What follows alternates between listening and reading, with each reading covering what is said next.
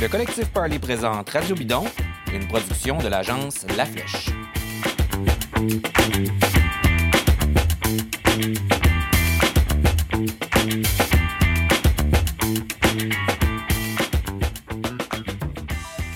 Bonjour très chers auditeurs, très chères auditrices de Radio Bidon. Nous sommes heureux de vous recevoir à nouveau. On espère que vous appréciez euh, nos nouvelles séries. Vous avez pu le constater, nous avons euh, différents types d'émissions maintenant depuis euh, janvier. Donc aujourd'hui, on poursuit dans la série Entrevue parce qu'on souhaitait rencontrer un pionnier du monde du cyclisme québécois, mais aussi quelqu'un qui a travaillé très, très fort à créer une marque distinctive dans le milieu du cyclisme. On parle bien sûr de M. Gervais Rioux, qui, il y a quelques jours seulement, cédait les rênes de sa compagnie Argon 18 à M. Martin Le Sauteur. Il y avait déjà dans le portrait un nouvel investisseur euh, danois euh, qui était là depuis quelques temps. On voyait aussi là, que Gervais Rioux voulait euh, lâcher du lest en quelque sorte. Son frère était sorti un peu du décor il y a quelques années, donc des actions qui étaient flottantes qui ont été rachetées par la suite par ce, ce fonds danois-là. Donc, qui sont ces investisseurs-là? Qu'est-ce qu'ils viennent faire là-dedans? L'arrivée de Martin Le Sauteur est venue rassurer beaucoup de gens parce qu'on craignait que le siège social, par exemple, de Argon 18 quitte et suive justement ce nouvel investisseur-là. Euh, ça semble pas vouloir être le cas. Et donc, on s'est rendu sur la rue de l'Épée, à Montréal pour rencontrer l'ancien et le nouveau président et directeur général de la compagnie et voir avec eux euh, qu'est-ce qui se passe dans le monde du cyclisme aujourd'hui au Québec, c'est quoi l'avenir d'Argon 18 et vers quoi ils se tournent. Vous allez voir, leurs réponses sont vraiment passionnantes. Euh, on vous invite évidemment à nous suivre sur les réseaux sociaux, nous poser des questions si des gens que vous souhaitez entendre dans notre série entrevue, n'hésitez surtout pas à le faire. Vous pouvez nous suivre sur iTunes, évidemment Google Play, ainsi que Spotify et les différents réseaux sociaux pour pouvoir évidemment ne pas manquer un seul épisode de Radio Bidon. Sur ce, on les écoute.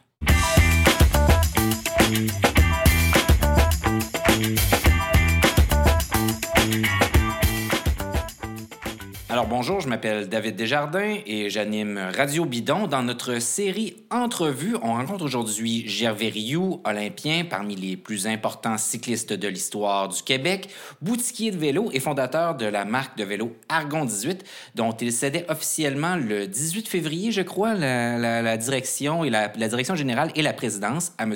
Martin Le Sauteur, qui est lui aussi avec nous aujourd'hui. Les deux vont nous parler de, ce changement de garde-là, euh, de l'avenir de l'industrie cycliste euh, plus largement aussi. Salutations, messieurs, bonjour. Bonjour, bonjour. Bonjour, David, bonjour. Euh, d'abord, Gervais Rioux, est-ce qu'il y a un, petit pincement au cœur quand même dans cette passation-là? Ou si au contraire, vous vous sentez comme ben, peut-être pas soulagé, mais heureux de ne plus avoir peut-être ce, ce poids-là sur les épaules de la direction générale, d'être le président d'Argon 18? Ben, pour moi, c'est une suite euh, qui avait débuté quand même euh, il y a quatre ans. Fait que oui, les changements, je pense que c'est normal d'en avoir. Puis, mais déjà, il y a quatre ans, on avait engagé un directeur général. Alors, déjà, j'avais laissé un petit peu la direction quotidienne. Alors, pour moi, c'est juste une autre étape. Et puis, euh, dans une compagnie aujourd'hui comme nous qui a de l'ambition, euh, je pense qu'il faut s'attendre à ça, puis il ne faut pas rester accroché à ce qu'on euh, ce faisait avant. Il faut regarder toujours vers le futur. C'est ça, ça, qui m'a motivé d'ailleurs. Autant le développement de produits que de l'entreprise. Alors, pour moi, c'est une, suite qui, qui, qui augure très bien. Puis justement, cette suite-là, pour vous, à quoi ça ressemble? Qu'est-ce que vous faites dans l'entreprise à partir d'aujourd'hui? Parce que là, je pense que M. Le Sauteur entrait en fonction techniquement, c'est lundi, c'est ça. Lundi, on est le 20, donc c'était le 18. Euh, votre position, qu'est-ce que vous faites exactement au sein de l'entreprise, M. Rioux, à partir de maintenant? Ben, en fait, quand moi, j'étais toujours été plus près, euh, historiquement, euh, quand j'étais avec mon frère de marketing et produits, je vais retourner quand même être un petit peu plus de temps dans le produit, relation d'affaires avec nos clients existants, nos clients actuels, pardon, et puis au développement des affaires, mais principalement c'est d'assurer aussi avec Martin une bonne transition. Alors, euh, Martin a un passé qui est. Euh, un CV qui est imposant, mais on va essayer ensemble de qu'acquérisse le plus possible rapidement ce qui se passe dans le monde du vélo. J'avais averti Martin euh, avant qu'il vienne que c'était plus dur opérer une compagnie de vélo que faire du vélo. J'ai fait la carrière de cycliste, c'était beaucoup plus facile. Mais bon, fait que l'important, je pense, c'est regarder en, équipe. Puis pour moi, je vois, j'ai quand même beaucoup de choses à faire encore ici, fait que j'ai un rôle important. Puis on va, on va trouver une façon de, de, nos efforts ensemble. Mais Martin va avoir le plein rôle d'opérer la compagnie. Martin Le Sauteur, vous êtes fait connaître dans le marketing et les technologies. Euh, vous avez été chez New... Vous avez fondé Neuron, est-ce que je me trompe? Oui, c'est ça. Co-fondateur de Neuron. Vous avez été chez Akizo. Euh, bon, ici, dans, dans, dans, la shop, on va dire, donc chez Argon, vous opérez, euh, bon, Nocio Technologies, pardon, qui est la branche recherche et développement là, technologique chez Argon 18. Moi, ce que je veux savoir, là, au-delà de ça, là, paraît que vous avez un intérêt pour le vélo. Est-ce que ça date de longue date? Est-ce que vous êtes né euh, sur un bicycle? Euh, c'est comment? Parce qu'on sait que Gervais Rioux, bon, on connaît la légende, là, mais vous, votre légende personnelle, c'est quoi? Ah ben moi, j'ai toujours été euh, fan de vélo, mais plus jeune, j'étais plus cyclo-touring. Dans l'époque du cyclo-touring, traverser les pays avec des, des sacoches, ces vélos, tout ça. puis quand j'ai eu mes enfants, j'ai dû peut-être arrêter un petit peu mes voyages de fou. Fait qu'on euh, principalement euh, lancé dans le vélo de route. Mais tu sais, moi, j'aime vraiment tout ce qui est un vélo. J'ai personnellement, que j'utilise, les gens ne croient pas ça des fois, une douzaine de vélos, tu sais, donc fat bike, vélo de montagne, gravel bike. Euh, tu sais, quand Surly a sorti son premier fat bike, j'ai acheté ça, j'ai acheté je, le dis aujourd'hui, je vais être obligé de le vendre, là, mais je quand, quand 3T a sorti son Exploro, je pense que j'étais le premier au Canada à m'acheter un gravel bike. J'étais tout seul les routes. Aujourd'hui, c'est tout le monde en fait. J'ai un vélo pliable quand je voyage. J'ai trois vélos de route. En tout cas, je suis vraiment fanatique de ça. Mais surtout un fan des technologies aussi. Euh, assez rapidement, tout ce qui était power meter, speed sensor, euh, euh, Garmin, Strava, tout, je m'entraîne, les kickers, j'avais des... Donc, tout ce qui est aussi technologie reliée au vélo, je suis un, fanatique de ça. Regarder mes données d'entraînement, etc. Donc, euh, oui, tu sais, ça fait partie de ma vie. C'est une grande passion. Puis d'aujourd'hui, lier la passion au monde des affaires, c'est vraiment, comme je disais à, du monde aujourd'hui, c'est un dream job. Là. Là, vous étiez un peu dans l'entreprise, ben déjà pas mal dans l'entreprise. Est-ce que pour vous, c'est une transition assez naturelle ou c'est vraiment un gros step-up, une grosse, grosse, grosse marche euh, à franchir? Ben, c'est quand même une bonne marche parce que le projet Nocio, c'est un projet qui était plus proche de moi, de mes racines. on est en train de développer une application iOS pour euh, utiliser le produit de façon plus démocratique. Euh, les sensors, c'est des choses que, que j'utilisais, c'est des produits que j'utilisais déjà des Garmin, des, des Power Meters. Je comprenais comment ça fonctionnait. Donc, euh, puis chez Nocio, j'étais plus un advisor, je dirais, que d'autres choses. Maintenant, là, j'ai les mains sur le volant de Nocio et Argon. Évidemment, Argon, j'ai beaucoup de choses à apprendre, puis j'arrivais, le dit tantôt, euh, euh, moi, je, viens d'un monde de, technologie où on vendait du software, puis en software, c'est unlimited supply, comme on dit, tu sais, je veux dire, je manquerai jamais, tu sais, euh, Microsoft manquera pas de software, c'est facile à produire, c'est sur des ordinateurs. tout le monde du manufacturing, du retail, euh, tout ce monde-là, moi, c'est un monde que j'apprends aujourd'hui. Rider un vélo puis construire un vélo, c'est deux choses différentes. Puis euh, j'apprends beaucoup, puis je suis vraiment impressionné de la qualité, euh, l'équipe d'engineering, puis toute la minutie qu'on met derrière la fibre de carbone. Chez, chez Argon, je pense qu'il n'y a pas beaucoup de manufacturiers de vélos qui, qui ont le, niveau de connaissance. Là. Puis, on a des PhD en fibre de carbone qui regardent les feuilles, les superpositions, l'élasticité. C'est vraiment fou. Mais en même temps, dans la même salle, on a des ingénieurs en informatique, donc on a des ingénieurs électriques. Puis, ce qui m'excite de l'avenir d'Argon, c'est de mettre tout ça ensemble. Euh, l'autre jour, je posais la question à, quelqu'un. Euh, puis là, je m'en vais dans ma vision. Tu peux m'arrêter quand ah tu veux. C'était d'autres questions. Là. C'est quand je te demande euh, compagnie de voiture et technologie, quel nom tu me donnes? Euh, Tesla. OK. Je te dis compagnie de vélo, technologie, quel nom tu as en tête? Hmm, ben là, je vais dire Argon, là, parce que je suis chez vous, puis euh, je veux pas être impoli, mais mettons, si je disais une autre compagnie qu'Argon, là, j'aurais dit Specialized. OK.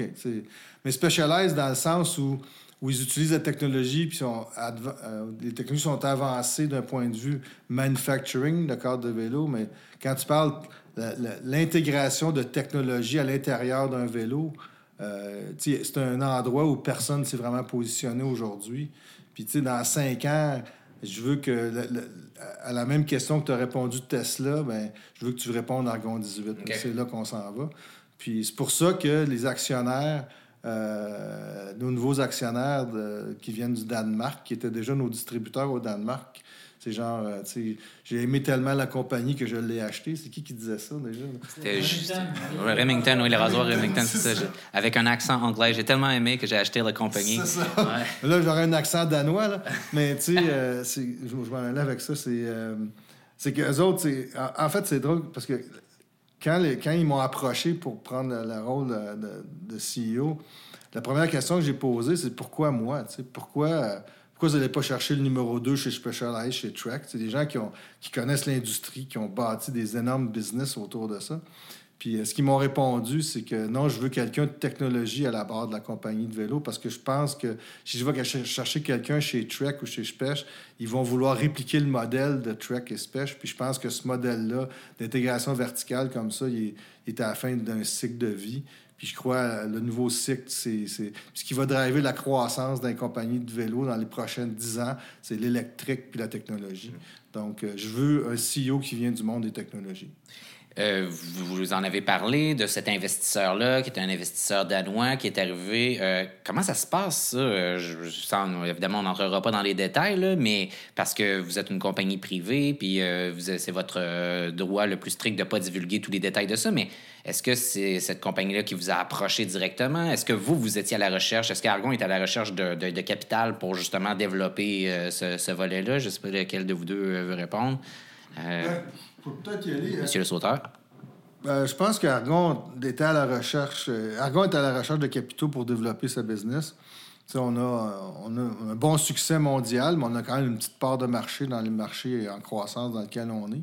Ça a commencé par, euh, par, euh, par une possibilité que, que, que c'était nos distributeurs au Danemark qui avaient beaucoup d'intérêt dans la compagnie, qui avaient entre autres développé un Argon Concept Store là, qui est magnifique, là, qui, qui est euh, à Copenhague. je pourrais t'envoyer des photos, mm-hmm. c'est incroyable ce qu'ils ont fait. Puis, euh, puis il y a eu de l'intérêt de, de, s'investir un peu plus dans la compagnie. Puis ça a commencé par le rachat là, de, mon frère, euh, il y a deux ans. Fait que mon frère a quitté l'entreprise il y a cinq ans, mais il, avait encore, il, était encore, il avait ses parts ici. Puis eux, ben, ils voulaient s'impliquer. Fait que c'est comme ça qu'ils sont arrivés. Mm. Ils ont vu tous les projets, puis ils ont voulu s'investir encore plus, tout simplement. Pour, pour développer une entreprise, euh, ça prend des capitaux. Quand ça va mal, ça en prend. Puis quand ça va très bien, ça en prend. Fait que je pense que c'est bon d'avoir un partenaire comme ça qui est solide. Euh, on parlait de, technologie beaucoup, que c'est l'avenir euh, de, de, Argon. Est-ce que pour vous, c'est un marché qui est en changement constant, c'est vraiment effarant? Là, on regardait, bon, dans les derniers jours, il y a SRAM qui sortait son, nouveau groupe euh, ITAP AXS, qui vraiment, même les gens qui ne sont pas des super fans de SRAM comme moi ont été très, très impressionnés par certaines, certaines choses là-dedans. On est en train de révolutionner le vélo tout constamment. Le vélo assistance électrique est devenu de plus en plus populaire en Amérique du Nord. Euh, donc, euh, même, on va avoir les premiers championnats du monde de vélo de montagne à assistance électrique cette année au Québec, au Mont-Saint-Anne. Euh, comment vous voyez ça? ça serait quoi le, prochain move dans le vélo? Bon, évidemment, vous ne révélerez pas vos secrets, mais qu'est-ce qui a besoin d'être amélioré encore dans le vélo ou qui peut être aidé d'une quelconque, façon par la technologie en ce moment, autre que dans le design des, des, des frames ou des cadres ou de ce genre de choses-là? Ben, il y a deux choses que les gens recherchent avec la technologie dans le vélo. C'est premièrement la, performance, donc la mesure de la performance, l'amélioration de la performance, euh, et puis la sécurité. Donc, la technologie peut aider sur ces deux aspects-là. Je donne juste euh, un exemple simple de, de, de, lumière. juste les, lumières sur des vélos. Aujourd'hui, des lumières intelligentes qui s'arrêtent tout seul, qui se partent tout seul. Donc, c'est. Même aujourd'hui, les, gouvernements passent des lois sur la sécurité sur les vélos. Euh, c'est comme. Ça, c'est le chauffage. c'est comme si, tu il y a, je sais pas, moi, il y a 40 ans, tu avais des autos avec seulement un miroir d'un côté, puis aujourd'hui, ben, il y a deux miroirs, puis les lumières sont plus fortes, puis maintenant, c'est des caméras de reculons. Donc, donc c'est tous des aspects de sécurité. Donc, la sécurité, les technologies ont aidé beaucoup à la sécurité. Et puis, l'électrique, ben, l'électrique, tu il y a toutes sortes. L'électrique, ça rapproche les gens. Euh, on en parle, c'est l'utilisation de l'électrique. Euh, euh, d'avoir, euh, comme moi, quand je vais rouler avec ma, avec ma femme, ben, j'ai plus de fun parce qu'elle la suit, puis elle a plus de fun parce qu'elle me suit, puis ça, ça ramène des gens plus âgés sur leur vélo à faire de l'exercice. Donc, c'est pour moi, c'est un, gros vecteur de croissance. Puis, euh, puis on, on, est, on, a un projet électrique, sans dévoiler les détails, mais un projet électrique dans, dans la dans l'esprit argon aussi. Là, donc, euh, puis, puis, on est vraiment au début là, de l'électrique. On, est encore le Ford Model T là, du vélo électrique. Euh, donc, il y a beaucoup de choses à faire là-dedans dans la gestion des batteries, de l'énergie, d'utilisation de la biométrie pour, euh, pour la, gestion de l'énergie. On a beaucoup d'idées. puis c'est dans ce cadre-là qu'on avait besoin d'investissement pour être capable de, de pousser ces idées-là en produit. Il y a, je, je l'évoquais tantôt, il y a beaucoup de produits qui étaient très, très novateurs. Déjà, Argon était tourné vers justement ce, type d'innovation-là. J'ai regardé votre gravel bike, le Dark Matter, euh, pour lequel vous utilisez, là, euh, on va appeler ça en bon euh, québécois, un top cap ajustable. Donc, le haut, si on veut, le, le, haut du jeu de direction là, qui, qui bouge avec la direction et qui a plusieurs hauteurs différentes, ce qui permet de mettre la potence carrément à même le, le cadre mais de modifier justement la, position euh, du cycliste sans être obligé de mettre des espaceurs les uns par-dessus les autres. Est-ce que euh, pourquoi ça, justement, ça m'intéresse de savoir pourquoi vous avez développé ça, euh, ce, système-là? Ben, ça fait quand même un petit bout, pratiquement une dizaine d'années qu'on a un brevet là-dessus. On a commencé sur notre modèle haut de gamme Gallium et ensuite Gallium Pro. C'est que quand on vend des, des vélos, nos utilisateurs, c'est des coureurs professionnels autour de France, puis des gens qui, qui ont un peu moins en forme, des fois un petit badon, puis il faut qu'ils soient plus relax sur le vélo. Pour moi, c'est inconcevable de faire deux systèmes de géométrie, une géométrie agressive puis relax. Fait qu'avec le système 3D, bien, comme tu dis, on monte le bearing, il suit à mesure pour garder la rigidité. Fait pour moi, c'est une solution pour les détaillants et pour l'utilisateur. Alors, euh, c'est un peu dans le but. On l'a appliqué sur tous les modèles euh, de notre gamme. Et puis, ça, c'est l'expertise chez nous. C'est vraiment la géométrie. Tout part de la géométrie d'un vélo. Quand on dit le, le vélo roule bien, le handling est bon, le, on monte la côte, on sent que le vélo. Mais la force d'Argon, c'est d'avoir, je pense, passé de l'artisanat, l'artisan qui soudait les vélos en, acier, à faire des vélos en carbone. mais il y a beaucoup de compagnies qui se sont perdus dans ça. Et moi, je viens d'avoir roulé des vélos en acier. Fait que je pense que c'est ça la différence un peu. Fait que notre force est là au départ, puis on essaie de trouver des solutions pour le détaillant, les gens qui font des positionnements sur les, les vélos également, les fits.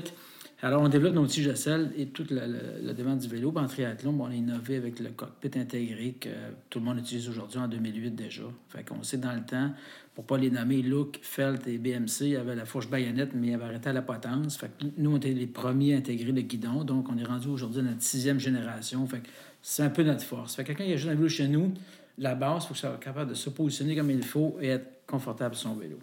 Le défi, quand on développe des choses comme ça aussi, c'est de les rentabiliser. Et puis, c'est pas juste avec des vélos très haut de gamme qui s'adressent à une clientèle. Bon, tantôt, euh, Gervais Rio, vous disiez, bon, des, coureurs du Tour de France, mais il y a, bon, peut-être euh, quelques amateurs qui sont prêts à, débourser maintenant. On parle de des, 10 000, 12 000, 15 000 dollars pour des vélos. Hein. Si vous, on vous avait dit ça là, quand vous rouliez pour Evian, qu'un jour, là, les gens paieraient 12 000 dollars pour un vélo qui vient de chez vous.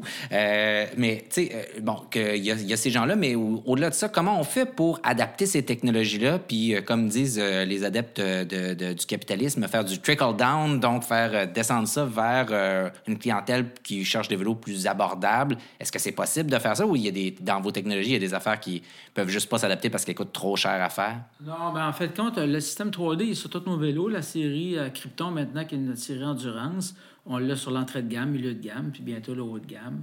Fait que qu'est-ce qui change d'un vélo à l'autre? Les technologies, c'est dans l'élimination du carbone, le grade de carbone.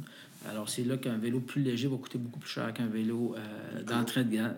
Puis ensuite, on joue, avec, on joue les groupes.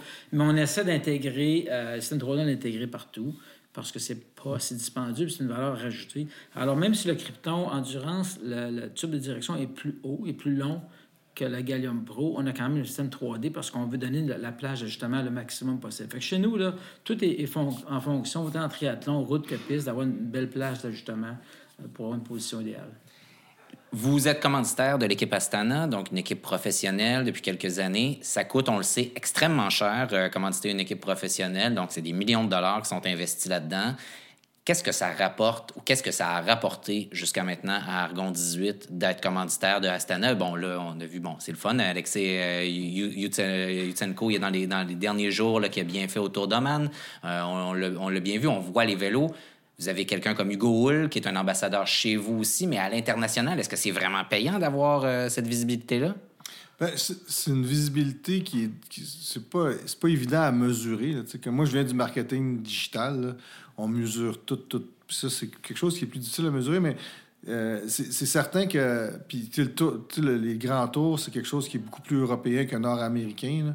Euh, mais ça nous a permis d'ouvrir des top distributors ben, que je le dire en anglais, des, des, top distributeurs euh, en Europe. on est parti il y a deux ans avec une série de distributeurs, je te dirais, de, de deuxième, troisième tier, mais la visibilité, puis le, fait que nos vélos sont roulés sur des grands tours donne beaucoup de visibilité en Europe.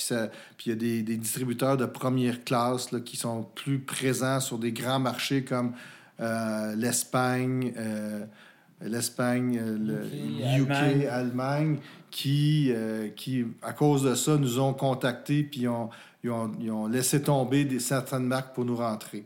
Donc, euh, donc, oui, ça a un effet sur les ventes parce que c'est un effet ricochet. Puis aussi beaucoup de visibilité. Là, le prestige, l'image aussi. Hein. Prestige, l'image, etc. Surtout cette année, là, ils, sont bien l'année est bien partie.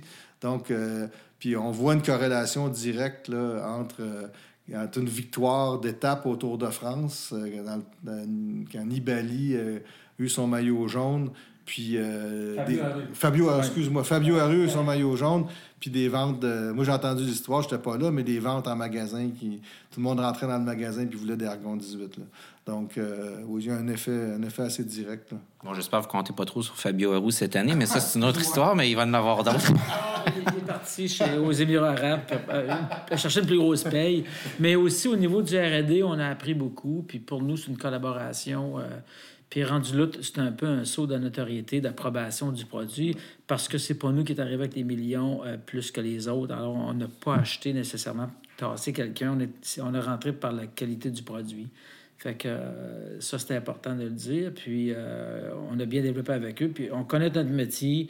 Alors, ils nous respectent beaucoup. On les respecte. C'est un travail d'équipe. Hein? Moi, je suis pas du genre à imposer. Ou On écoute. On est arrivé vraiment en, en livrant marchandises, en faisant une bonne job et en faisant le maximum, puis après, le respect s'est installé parce qu'ils euh, ont vu quand même de, qu'est-ce qu'on faisait, puis qu'est-ce qu'on était prêt à faire, puis comment on pouvait euh, ce virus indicène. je dirais que c'est comme on parle de test drive, là, ils poussent les machines à la limite. C'est avec eux qu'on connaît les limites vraiment des, des, équipements, des vélos. Puis ils ont une bonne contribution au RD avec les commentaires qui nous passent. Ça nous permet d'amener le produit à une autre étape. Toujours risqué aussi quand on a une équipe pro. Il y a eu des. On a entendu des histoires, là, pas avec vous, mais avec d'autres compagnies qui faisaient des essais avec du matériel, puis du matériel qui fonctionnait pas bien, euh, donc euh, qui coûtait parfois des, victoires ou en tout cas des, une course à des, à des coureurs. Fait que ça, vous voulez pas que ça arrive non plus. C'est extrêmement. On veut pas entendre parler de sa compagnie genre, dans les coulisses que finalement on a fait des produits qui étaient donc, cette pression-là aussi, on est sur la scène mondiale avec un produit haut de gamme. Oui, puis quand il y a le coureur, vous le savez, moi j'étais coureur, quand on marche pas, euh, on trouve un problème sur le vélo. Hein? Fait que c'est la première. Euh, fait que c'est important que le matériel, qu'il y ait une confiance au matériel, mais il faut expliquer aussi qu'est-ce qu'on fait, c'est quoi notre développement. Fait que quand il y a des camps d'entraînement, il y a des nouveaux coureurs, fait qu'il y a une présentation des produits, etc. Puis nous, on n'a pas quelqu'un là-bas à temps plein. On me demandait quelqu'un travaille dans une grande compagnie, un des quatre gros, me demandait ben, comment vous gérez ça à distance ou vous avez quelqu'un là-bas à temps plein? Non, non, on n'a pas de budget, moi, a quelqu'un à temps plein. On livre du bon matériel, fait qu'on n'a pas besoin d'être là à, chaque course. Mais on y va, on recueille l'info, on travaille. Fait que c'est. Euh, quand tout va bien. Euh, mais euh, je dirais, les coureurs, en général, qui arrivent de d'autres équipes sont agréablement surpris les deux frères Ezaguirre, aussitôt qu'ils ont touché les vélos, ils étaient contents. Fait ce qui est intéressant, c'est qu'à chaque, depuis deux ans, il y a des nouveaux coureurs qui arrivent, qui viennent de d'autres équipes, qui ont roulé d'autres vélos, mais c'est eux qu'on va avoir les commentaires aussi quand ils commencent à rouler sur nos produits. Alors, c'est intéressant.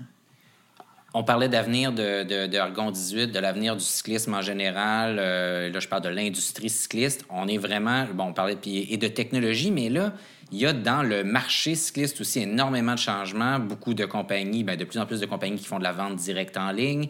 Euh, il y a aussi euh, des boutiquiers qui ferment. On a vu la chaîne Performance Bikes aux États-Unis qui a déclaré, en fait, s'est mis sous la loi de protection de la faillite récemment. donc, Gerverio, vous êtes aussi boutiquier. Vous avez une boutique à votre nom depuis plusieurs années. On voit qu'il y en a qui réussissent bien, pour d'autres pour qui c'est de plus en plus difficile de faire des affaires. on peut acheter des pièces sur Internet pour des pinottes maintenant. donc, comment ça va, le marché de la boutique de vélo au Québec, Gervais Rioux? Bien, ce que ça a fait, c'est que les boutiques qui travaillent bien, qui donnent un bon service, que les gens vont quand même. c'est pas tout le monde qui est prêt à acheter un vélo à 8, 10, 12 000 sur Internet. Il y en a qui, oui, qui le font parce qu'ils connaissent le milieu, etc. Ils savent ce qu'ils veulent, mais il reste qu'après, quand il y a un problème, bon, mais tu vas dans la boutique. Fait que pour la, je pense que l'avenir des boutiques, c'est qu'il y a une bonne expérience en magasin, qu'il y a du bon service et que les gens qui vendent les vélos connaissent ça et aussi qu'on soit capable de bien positionner les, gens sur les vélos pour qu'ils puissent apprécier de faire leur aide le week-end quand tu as une mauvaise position. Fait c'est un ensemble, je pense, de bons services, de qualité. Puis après ça, choisir les, bons produits en boutique, puis offrir au client aussi le produit qu'il a besoin, non pas le produit que la boutique a à vendre. Souvent, ceux qui ont de la misère, c'est ont acheté un mauvais produit ou quand ils conseillent aux gens un mauvais produit parce que c'est ce qu'ils ont en magasin. Fait que un magasin qui respecte son client, euh, et c'est certain qu'il faut aller dans l'électrique, il faut offrir. Euh, je pense qu'il faut pas essayer de tout vendre. Euh, c'est peut-être ça qui est difficile aujourd'hui. Il y en a qui, quand tu essaies de tout vendre, mais tu peux pas faire bien avec tout. Comme nous, c'est chez Javerio, on a des vélos de 600 et plus. Dans les brides, qu'on a un petit peu, mais c'est sûr que c'est pas là qu'on a notre plus gros marché. Mais on, est les, on n'est pas dans les vélos de montagne, mais gravel, route, triathlon et piste. Et avec ça euh, et quelques marques, on arrive à bien tirer notre épingle du jeu. Mais surtout, c'est que ce qui fait qu'au bout de 30 ans, on est encore là, c'est d'avoir donné, je pense, un bon service. C'est pas toujours facile parce qu'il y a quand même du roulement. C'est pas un métier euh, d'avoir des bons mécanos, euh, des bons vendeurs. Il y a du changement chaque année. On a des étudiants qui viennent des fois deux, trois ans après ça, ils quittent, il faut recruter. Et c'est là qu'il faut essayer de bien s'entourer. Mais euh, les boutiques qui, travaillent bien vont continuer à avoir du succès, ils ne disparaîtront pas. Ceux-là qui n'arrivent pas à suivre, bien, il, y a un petit ménage chez certains en ce moment. L'Internet a beaucoup bousculé, mais je pense que le retour à l'équilibre va se faire si euh, l'avenir euh, du commerce de vélo se faisait euh, exclusivement en ligne ou presque dans, les, dans les prochaines années, est-ce que vous allez vous chicaner ou si Gervais Rioux, en tant que propriétaire de boutique, dirait ben non, c'est là qu'est rendu la business? Je, pense, que c'est un mix des deux. ça ne peut pas disparaître. Tu connais, on a cette phase chez Argon, c'est que des fois, les gens nous, nous, contactent, on les réfère chez les détaillants.